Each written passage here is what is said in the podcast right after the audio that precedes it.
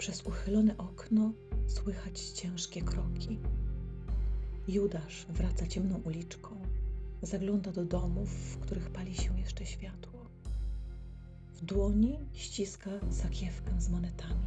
Słyszę, jak obijają się o siebie, brzęczą.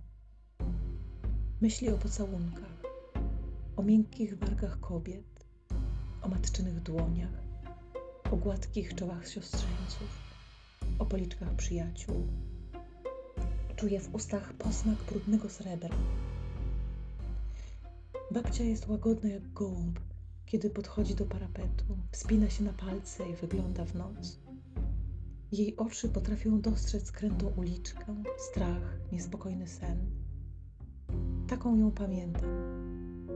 Zamyka wreszcie okno i mówi: Zdążył. Wieczorem oddał pocałunek zdrady, a świt przyniósł mu pustkę i żal i niezgodę, które strzępiły go na tysiące włókien.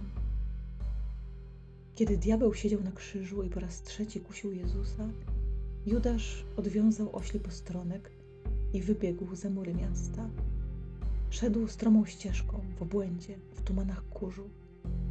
Diabeł spoglądał na Jezusa, jakby wiedział coś więcej.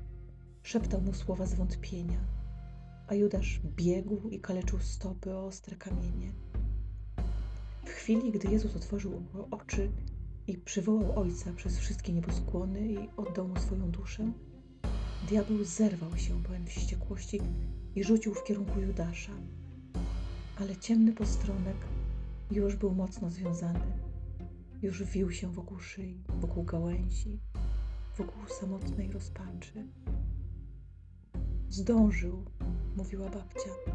Umarł przed Jezusem. Otchłań przyjęła go w ostatnią noc swojego istnienia.